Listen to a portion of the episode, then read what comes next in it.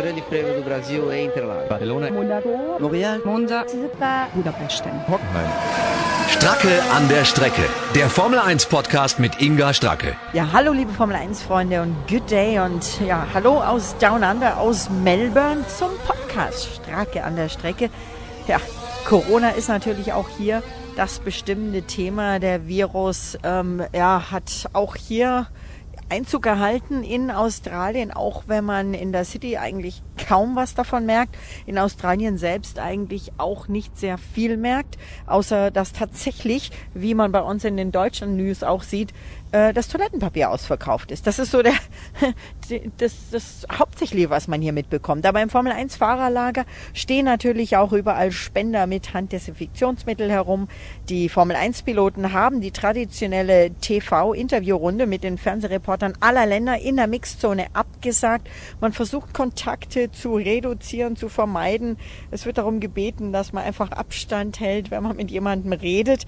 Und ähm, ja, das ist natürlich selbstverständlich. Es gibt keine Guideline, die ganz offiziell auch im Pressezentrum aushängt. Wer sich unwohl fühlt, wer äh, Husten hat, Schnupfen hat, Fieber hat, der soll sich melden und soll sich untersuchen lassen. Dann gibt's hier auch natürlich ein Medical Center und Ärzte an der Rennstrecke. Und ähm, das ist, läuft alles ganz klar.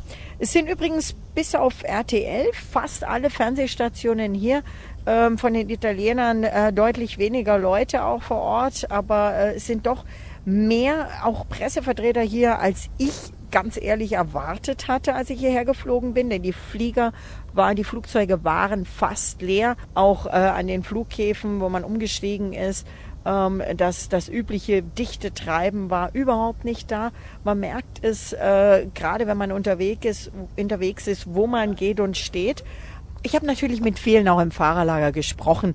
Da sind die Meinungen sehr unterschiedlich. Manche sagen, äh, warum sind wir hier? Warum sollen wir fahren? Warum soll die Formel 1 fahren? Ich habe mit Fans gesprochen, Fans, die auch zum Teil extra aus Deutschland angereist sind und die ganz klar sagen, wir sind hier, wir würden gern das Rennen sehen. Wir passen natürlich auf, wir äh, vermeiden es, zu dicht aneinander zu sitzen oder zu stehen. Und ähm, es ist hier viel Platz auch im Albert Park, wo man einfach auf den Wiesen auch ähm, sich ein bisschen ja, verteilen kann, sage ich mal. Ich habe natürlich auch mit Verantwortlichen in der Formel 1 gesprochen, so auch unter anderem mit Günther Steiner äh, und in dessen Haas-Team hat es ja tatsächlich vier ähm, Mitglieder, Teammitglieder erwischt, die ähm, heute im Hotel bleiben mussten und die getestet werden mussten und ähm, das hat er mir erzählt. Interviews. Wir haben hier äh, vier Leute, die Erkältungssymptome haben und aus Sicherheitsgründen haben wir sie machen, den Test machen, äh, Coronavirus-Test. Und es braucht hier zwischen 24 und 48 Stunden, bis man die Resultate bekommt. Den Test machen zu gehen, heißt noch lange nicht, dass sie den äh, Coronavirus haben. Und im Moment für mich äh, glaube ich, haben sie es nicht, aber ich, äh, wir, wir, haben sicherheitshalber gesagt, das sind wir der Formel 1 schuldig, wir müssen die Leute testen. Man könnte ja sagen, oh, du bist nur erkältet, aber das sollte man so machen und wir haben das gemacht und jetzt warten wir halt auf die Ergebnisse. Da gibt es, glaube ich, ganz äh, klare Guidelines, wo man genau sich dran halten kann. Korrekt, äh, die, die Guidelines sind nicht von äh, Formel 1, sie sind von der Regierung her. Also wenn man solche äh, Symptome hat, müssen die gemeldet werden. Deswegen auch die ganzen Ärzte hier vom, vom Veranstalter ziehen das durch und, äh, und machen die Tests und wir müssen uns daran halten. Sehen Sie erstmal nur dieses Wochenende oder schauen Sie schon auf Bahrain und äh, mit Vietnam? Im Moment ändert sich die Situation nicht bei Wochen, sondern bei Stunden. Deswegen, ich habe gerade gehört, dass äh, äh, die Vereinigten Staaten alle äh, Flüge nach Europa nicht mehr durchführen die nächsten 30 Tage. Deswegen, es ändert sich stetig. Deswegen, ich würde nicht mal so weit gehen bis Bahrain. Ich gehe auf morgen zu, sehen wir, was passiert und die Regierungen werden die richtigen Entscheidungen treffen. Ganz herzlichen Dank und ähm, alles Gute für Ihre Mitarbeiter. Dankeschön, vielen Dank. Danke. Ja, Steiner ist einer von vielen, die hier versuchen, ein bisschen Normalität zu leben. Natürlich muss man aufpassen, natürlich sind die Sorgen groß, aber man muss auch, und das sagt ja auch Steiner, äh, man muss auch diese, diese teilweise übergroße Panikmache eindämmen, die leider auch von ähm, einigen Boulevardmedien betrieben wird, vielleicht um äh, ja, Auflagen zu steigern oder äh, was auch immer.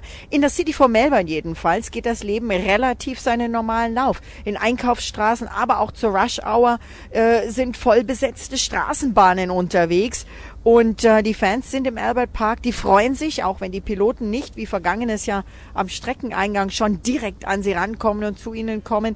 Äh, letztes Jahr haben die da wirklich tatsächlich T-Shirts, Oberarme und Kappen unterschrieben und Schulter an Schulter Selfies gemacht.